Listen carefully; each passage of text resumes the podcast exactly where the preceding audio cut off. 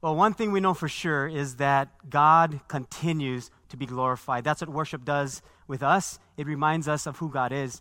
Tonight, we're going to be continuing in our series, going through the Bible, journeying through the Bible. And we've been doing this together, so if you've been with us for the past couple of weeks or even the months, well, actually, this is, this is going into August. So we started at the beginning of this year going through the Bible. And if you've been following us, we've been learning so much about how good God is, even through this season. I'm so thankful that we get to partner together in preaching the gospel. And you might be thinking, preaching the gospel? I'm, I'm not preaching the gospel. I'm at home. I've been at work. I've been doing certain things. How am I partnering? Well, we cannot do this without your participation. When you give towards the kingdom of God, then He utilizes our gifts and then He takes it and uses it for His glory. For things like this, broadcasting and, and uh, helping people with meals and uh, counseling and, and helping families become stronger. So thank you for giving. In fact, we're going to be praying over our tithes and offerings right now if you would prepare your hearts. One thing I want you to know is that everything we do for God has a purpose and a reason. And when you give to Him, every single thing that we do for Him, which will glorify Him, is used so that people find Him. I recently had a, an email given to us as staff from, from someone who received Jesus on Sunday. And I thought, you know, these people who receive Christ, they're experiencing a brand new life. Not just here on this earth, but for all of eternity. And so I want to encourage you that when you give, it goes towards a person's life eternally. May we never forget, as believers, the goodness of God and may we never forget that everything we do for Him has eternal blessings. Let's pray.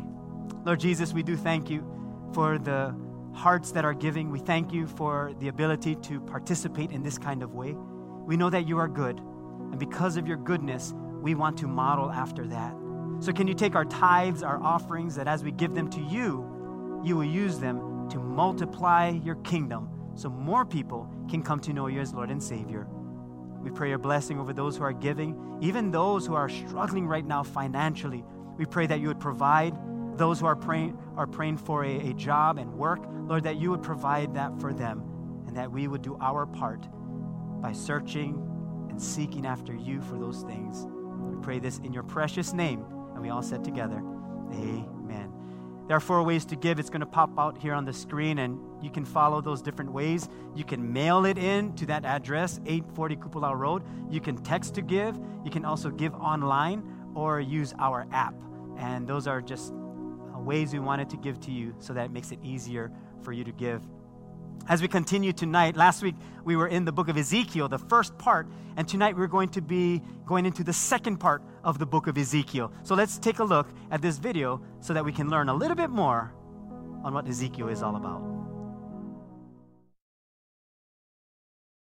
The book of the prophet Ezekiel. In the first video, we were introduced to Ezekiel the priest, and he's sitting among the exiles in Babylon. And he's confronted by the awesome glory of God's temple presence, but it's appearing to him in Babylon. And then Ezekiel discovers why. It's because of Israel's idolatry and injustice that has compelled God to abandon his own temple. And while there is still hope for the future, the book went on to develop Ezekiel's message of divine judgment, first for Israel and then for the nations around Israel. And then a key moment happened in chapter 33. Ezekiel receives a report that the Babylonian siege of Jerusalem is over because the city has fallen.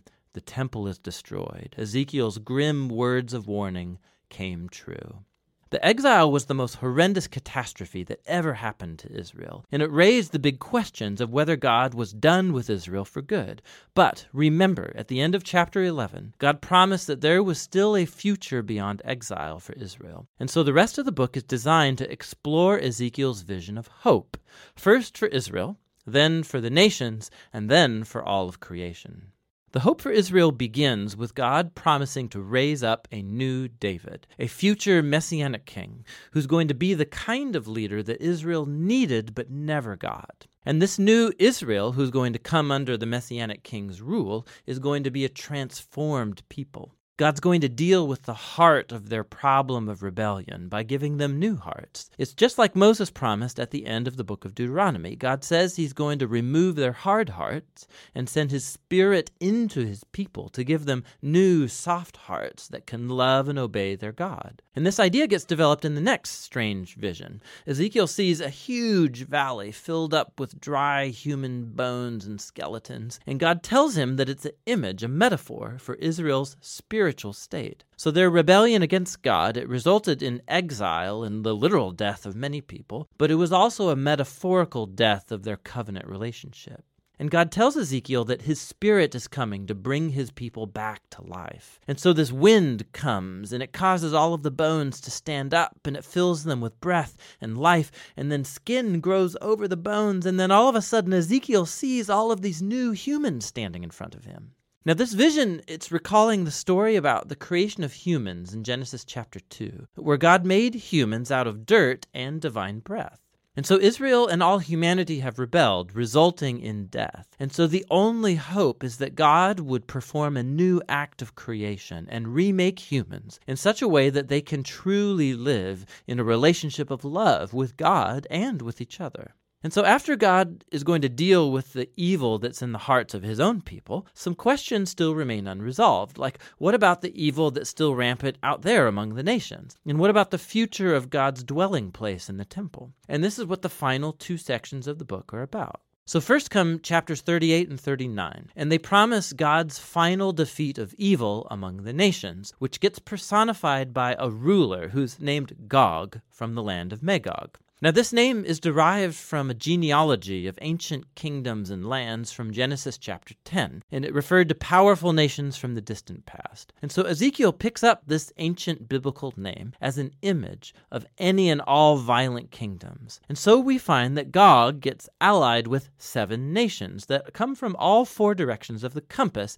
is clearly an image that represents all of the nations. And this also helps us understand why Ezekiel describes Gog with images that he used earlier in the book to describe the king of Tyre and the king of Egypt, Pharaoh. For Ezekiel, Gog is an amalgam of all of the worst, most violent people in the Bible. Gog is the archetype of human rebellion against God.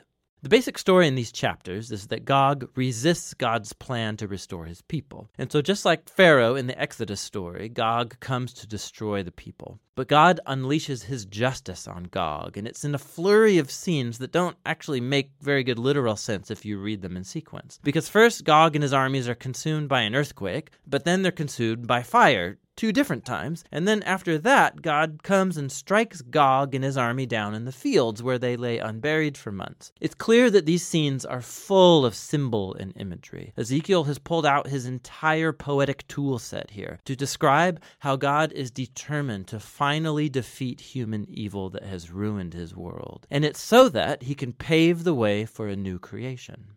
And so once evil is finally dealt with among the nations, the last section of the book describes how God's presence is going to one day return to his people and his temple to bring cosmic restoration. So Ezekiel first gets this long, elaborate vision of a new temple and a new city. He's given this heavenly tour guide who shows him around the new temple complex, and it's much larger and more majestic than even Solomon's temple. There's a new altar, new priests, a whole new system of worship. And then after this elaborate tour, God's glorious throne chariot that he saw back in his first vision comes back and it enters the new temple. Now, the meaning of these temple visions has been the source of debate for a long, long time. So, some Christian and Jewish readers believe that this vision will be fulfilled literally one day, and that these chapters offer the actual blueprints of the new temple that will be built when the Messiah returns and brings God's kingdom. But many other Jewish and Christian readers think that this vision, like all of Ezekiel's other visions, is full of symbols, and they depict the reality of God's presence returning to his people in the Messianic kingdom, but not necessarily in the form of an actual building. Whichever view you take, it's important that Ezekiel never calls the city Jerusalem, and chapters 47 and 48 show why. Ezekiel sees this tiny stream pouring out of the temple threshold and steps, and then it quickly becomes this raging river, and then it flows out of the temple and the city into the desert, into one of the most desolate places on planet Earth, the Dead Sea Valley. And then that river, it leaves behind it a trail of trees and life. And then the Dead Sea gets transformed into a living sea that's teeming with plants and animals.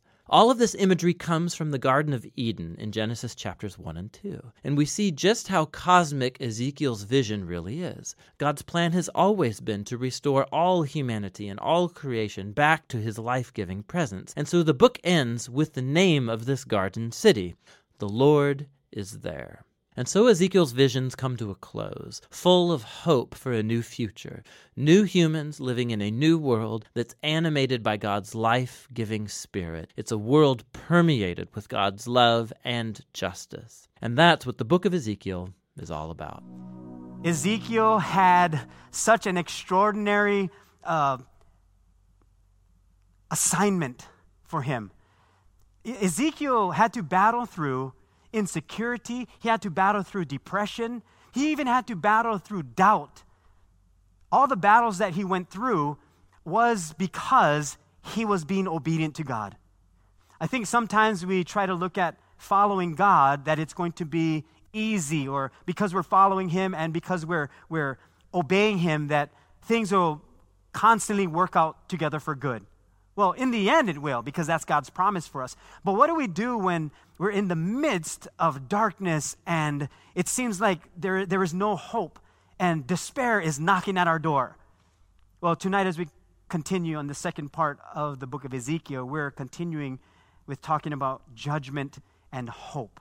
Just think about it. Whenever God brings judgment, it doesn't end there, it also comes with hope during this week, we've been battling not just with the coronavirus, but we've been battling with making decisions, even with, you know, this uh, hurricane that is coming. You know, all of these things that we battle with.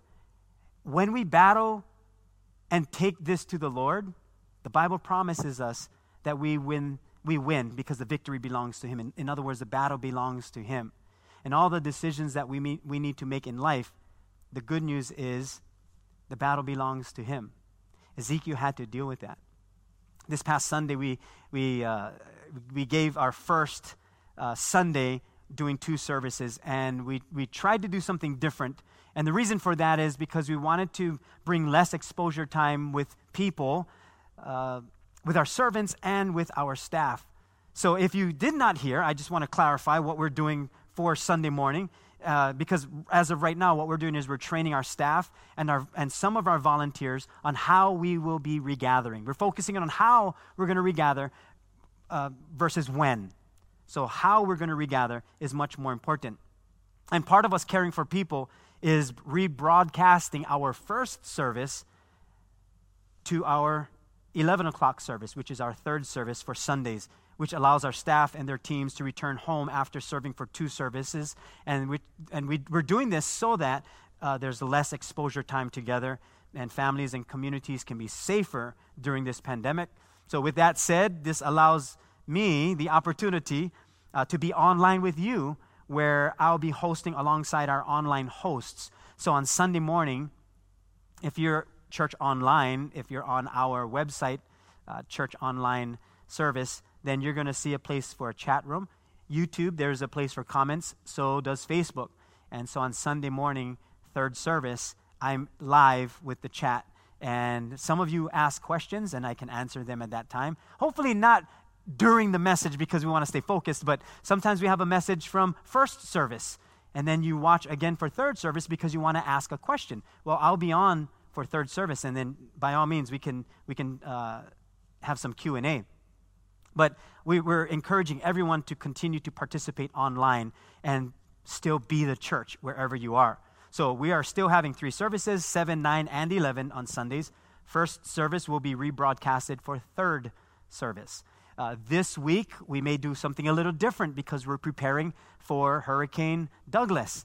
So on Sunday, we're still going to have three services, but we may broad, uh, rebroadcast uh, first service. So we'll see how it goes. All I know is we will have services broadcasted on Sunday, 7, 9, and 11. And we may not do Instagram live. Even tonight, we may not do live afterwards, just so that our families can go home and prepare for the weekend. Just in case, in the event this hurricane does come, we're ready and we're prepared. So just wanted to clarify that for you guys tonight as we go into the book of Ezekiel, which we're in the second part.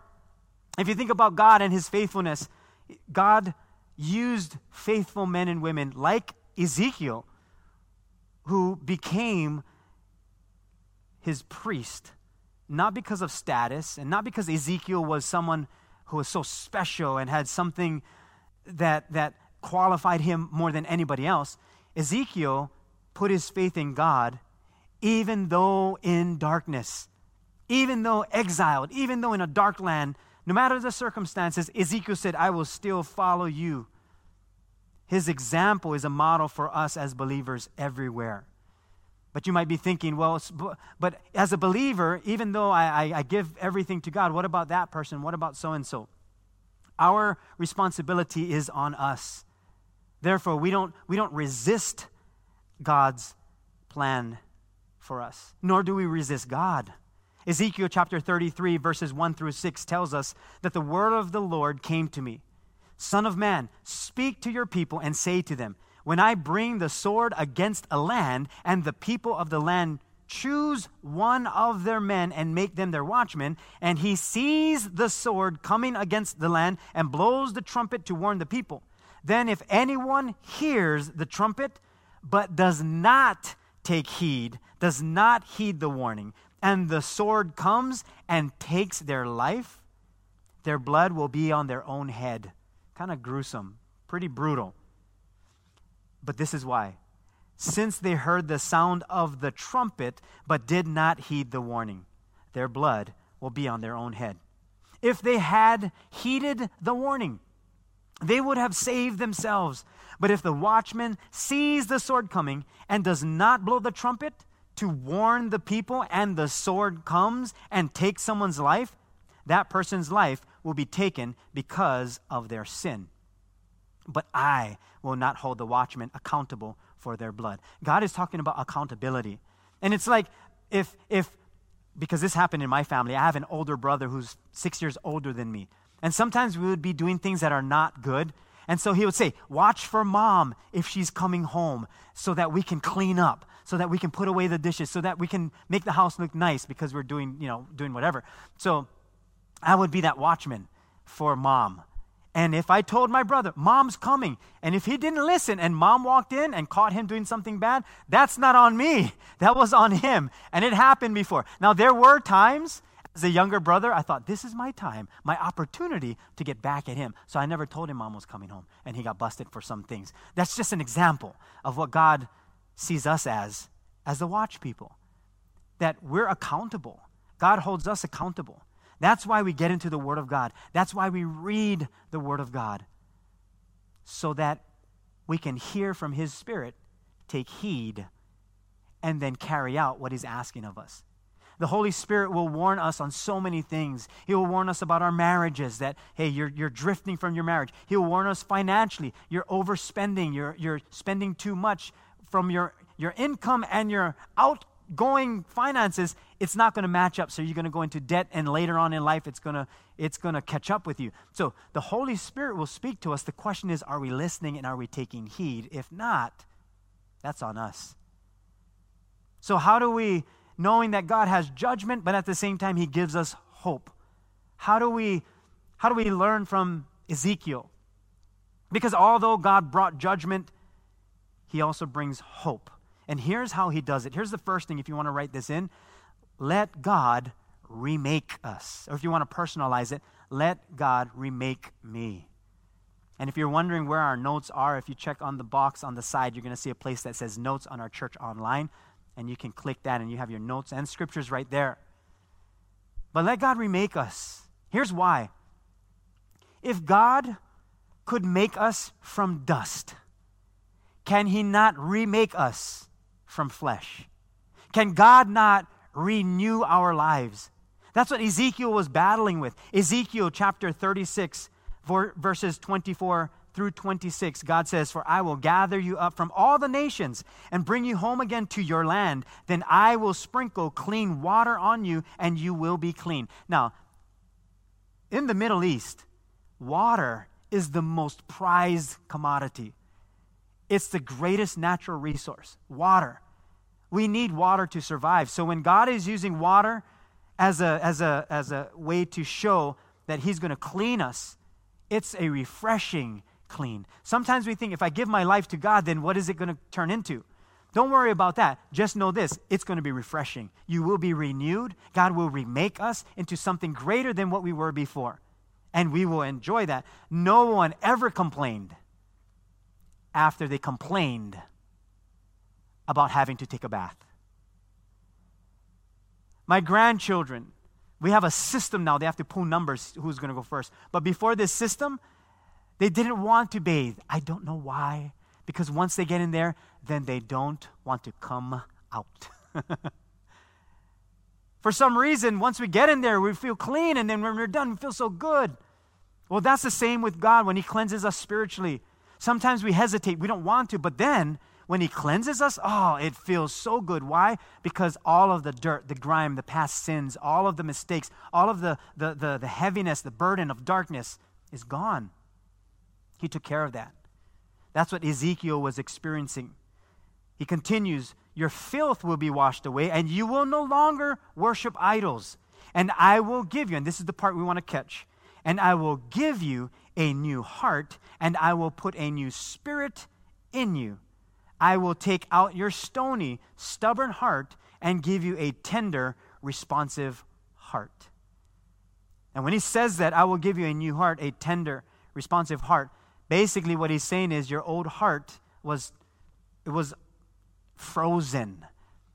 You know when you're if you're a mechanic working on something and you're trying to loosen the bolts and you're trying to work on an engine and it's frozen, it cannot be moved. And so it is with us when our heart is just locked, it's rusted and just frozen. God can't move in our lives. So he has to break that or give us a brand new heart. And he's able to do that. So, whatever evil, whatever insecurities, whatever sin or defeat we may be feeling, or, or depression, sickness, or disease, God is able to defeat and overcome the darkness we all deal with and the darkness we all go through. Here's the second thing let's find our value and worth in the Lord. Now, it almost seems religious. Like, what do you mean, find my value in the Lord? That's, that's, I, I'm not that kind of person. I, I find value in the things I do. When I build something, I find value. When I do something for someone, when I serve someone, I feel valuable. The reason why I'm saying find your value in the Lord is because we may not always have these things. For some people, they find value in how much money they have. They find value in what they own. They find value in their looks. They find value in how many likes they get. They find value in how many followers they have. But if that's where we find our value, what happens when an app changes? What happens when a fad changes? What happens when we get older and, and our looks change? What happens when our car is destroyed? What happens when our homes get eaten by termites? What happens when things break? What happens when the stock market goes down and our finances go with it? What happens? Most of the times, what happens is if that was our value, then our value goes down.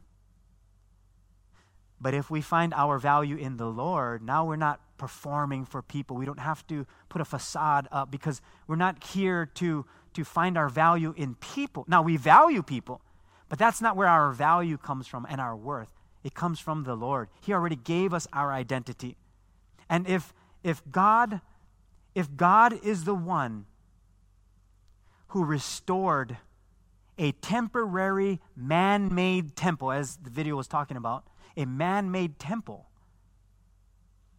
Tell me God doesn't find value in restoring a God made temple. Yeah, we tend to forget that the Bible tells us in 1 Corinthians chapter 6 verse 19, don't you realize that your body is the temple of the Holy Spirit who lives in you and was given to you by God? You do not belong to yourself. That's what's incredible about finding our value in God. We do not belong to ourselves. We belong to God. You know how things says, you know, made in wherever, made in the USA. Ours, our fingerprint, that's our tag. It says it's it's we're made by God. If we're made by God, then that's where we come from. He invented us. He put us together. The inventor knows more than anybody else how the invention works. That's our relationship with God. That's where we find our value. It's always in Him. Ezekiel chapter 37, we read about the dry bones in Ezekiel, as the video was alluding to. It says this in verses 4 through 10. Again, he said to me, Prophesy to these bones and say to them, O dry bones, hear the word of the Lord. Thus says the Lord God to these bones Surely I will cause breath to enter into you, and you shall live. I will put sinews on you and bring flesh upon you, cover you with skin and put breath in you, and you shall live. Then you shall know that I am the Lord. Imagine God is showing Ezekiel a picture of something dead that he's bringing to life right in front of his eyes he's able to show him once again what happened in the book of Genesis that God brought dust into and formed it into man and then breathed into man and man became a living being. God is once again showing Ezekiel that process of bringing something that is dead to life. And Ezekiel is watching this because some of us, we may feel like dead bones. We may feel empty. We may feel void. We may feel that there's nothing to live for because we have no more strength left. And then he says, So I prophesied as I was commanded. And as I prophesied, there was a noise and suddenly a rattling, and the bones came together, bone to bone. Indeed, as I looked, the sinews, the flesh came upon them, and the skin covered them over, but there was no breath in them. Also, he said to me, Prophesy to the breath, prophesy, Son of Man, and say to the breath, Thus says the Lord God, Come from the four winds, O breath, and breathe on these slain, that they may live. So I prophesied as he commanded me, and breath came into them, and they lived and stood up on their feet. And here it is an exceedingly great army. Exceedingly. That word means above and beyond, more than what is expected. An exceedingly great army. Tell me God is not raising up an army right now in our midst as the church. Tell me He's not doing that in our very own families. Tell me He's not doing that in our marriages. God is able to work through, even though we're going through the, probably the worst pandemic that we've ever experienced in modern day history. God is still able to bring hope when it looks like judgment is happening all around the world. God is able to bring hope. See, God can turn even the dead that is inside of us into something living. He's able to turn the Dead Sea into a living one.